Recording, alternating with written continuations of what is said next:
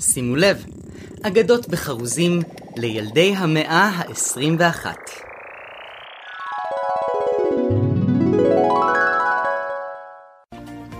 בקצה היער חי זאב, שהיה אמן חובב.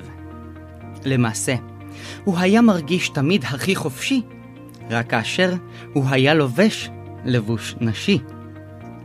והנה זאב, שזה למעשה שמו, הוא יציג בקצרה את עצמו. זה מי שאני, ודרך אישית מיוחדת. בואו תסתכלו, אולי תגלו, חישבו קצת אחרת. אני כאן, בראש גאה, חזה מתוח, ולא אתחבא, תמיד אני ארגיש בטוח. את החיים אני לא אחטיא, כל עוד אצעק זאת, זה מה שאני. אבל חברי להקת הזאבים כולם חשבו שהוא מוזר, מלוכלך או מזוהם. כשהוא היה קושר לרעמתו בלילה פרח, שאר הזאבים יללו על הירח. הכל השתנה כאשר יום אחד הזאב זאב נותר לבד, ולכן אל מעבה היער, בכוחות עצמו, המשיך ונדד. וכעת, מה יקרה? מציפית. מה חשבת? כמובן שהזאב זאב פגש ביער את הסבתא.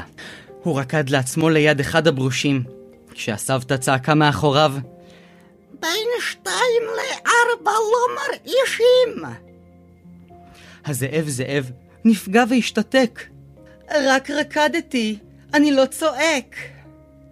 הסבתא הביטה בו, ומאוזן לאוזן חייכה. מעולם אני לא ראיתי זאב שלבוש כמו נסיכה. המשפט היה מעט מעליב, ולכן הזאב זאב לא היסס, והשיב. זה מי שאני. לא אתנצל אם זה מפריע. הקצב שלי הוא לא סתם מרעיש, אותי זה מרגיע. ואם בא לי שמלה נוצצת, מהרסת, אז מה? זה עושה אותי כבר תפלצת?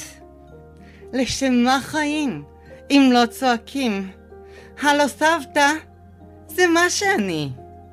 הסבתא אמרה, אך, אני אוהבת זאבים ששרים, ולכן אני אשמח אם נהפוכנה לחברים. השניים הפכו שותפים לדירה, התכסו באותו פוך בשעות סערה. הם עפו ביחד סופלה ולחם קווקזי, ושניהם הסתובבו בבית בוואנזי. לזאב היה וואנזי של פלמינגו, כי הוא היה כריאוגרף. לסבתא לעומתו, היה וואנזי של ג'ירף. הסבתא לימדה את הזאב זאב לשחק שח, והזאב זאב השמיע לה פרלודים של באך. כל בוקר הסבתא בחרה עבור הזאב זאב שמלות מתחרה. אבל הכל השתנה כעבור כמה שבועות, כשהסבתא הכריזה בובקה, אני יוצאת לקניות. הזאב ניקה את הבית, כאב לו כל הגוף מרוב מאמץ, ולכן כעבור שעתיים הוא נפל על המיטה, לשנץ.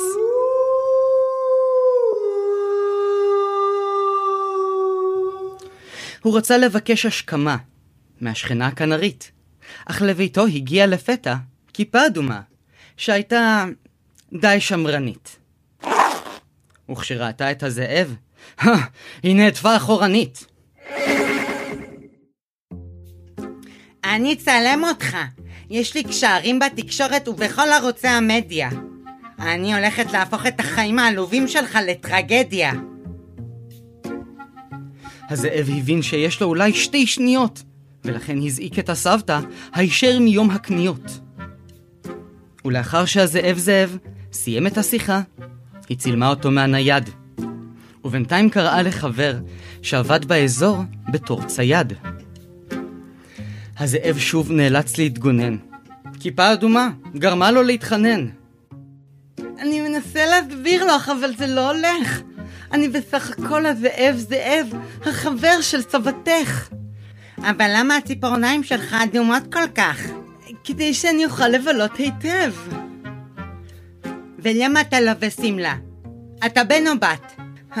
הייתי עונה, אבל אני מפרב. ולמה השפתיים שלך כל כך אדומות? ככה טוב לי. רוצה לנסות? אולי תצליחי לזכור, כיפה אדומה. מתי השתוללת, רוקדת ושרה. אני לקחתי על עצמי משימה, לשבור את הארון כפרה. כי בשביל מה חיים, אם לא צועקים? על הכיפה אדומה וצייד, זה מה שאני. ולפני שכולנו נצטרף לפזמון בצוותא, הופיע בדלת, לא אחרת מאשר הסבתא. כיפה אדומה, אך אני ממש מופתעת. חצי שנה נעלמת, לא רואה אותך, לא שומעת. אבל אני לא צריכה ממך שום הסבר. יש לי מזל, מצאתי חבר. שום חבר לא יהיה כאן, וסליחה על הטון הבוטה. סבתא שלי לא תהיה חברה של שום זאב סוטה. אה, היי, כיפה אדומה, אני אומנם סבתא, אבל זה עולם האגדות, וכאן מותר לי להכתיב לך זפתא. אם ככה סבתא שלי מדברת אליי, מאוד נחמד. ארצה כנען, הלכנו. היא דיברה כמובן לצייד. היא רצתה לבקש מהסבתא כסף, כדי לנסוע לכנס של גיימינג. אבל בסוף כיפה אדומה עשתה לה זאב וואחד שיימינג. היא צילמה סלפי וערכה את הסרטון, שמספר הצפיות שלו הגיע תוך יומיים למיליון. אני מצלמת לייב, אחרי שבכיתי את נשמתי. זאב אחד רשע ומרושע טרף אותי ואת סבתי. כיפה אדומה תמימה, ככה יפה לטרוף. חשבתי שמגיע כבר הסוף.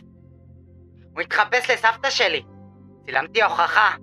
הוא אכל אותי בצ'ימיצ'ורי עם מטפוך המלוכה. אני שבה וחוזרת.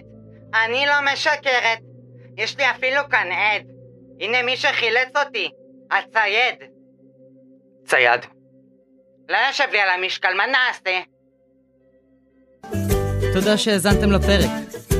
אם אהבתם אותו, שתפו אותו לחברים שלכם, כדי שגם הם ייהנו. אני מורדאי חנני, ואנחנו נתראה בפרק הבא.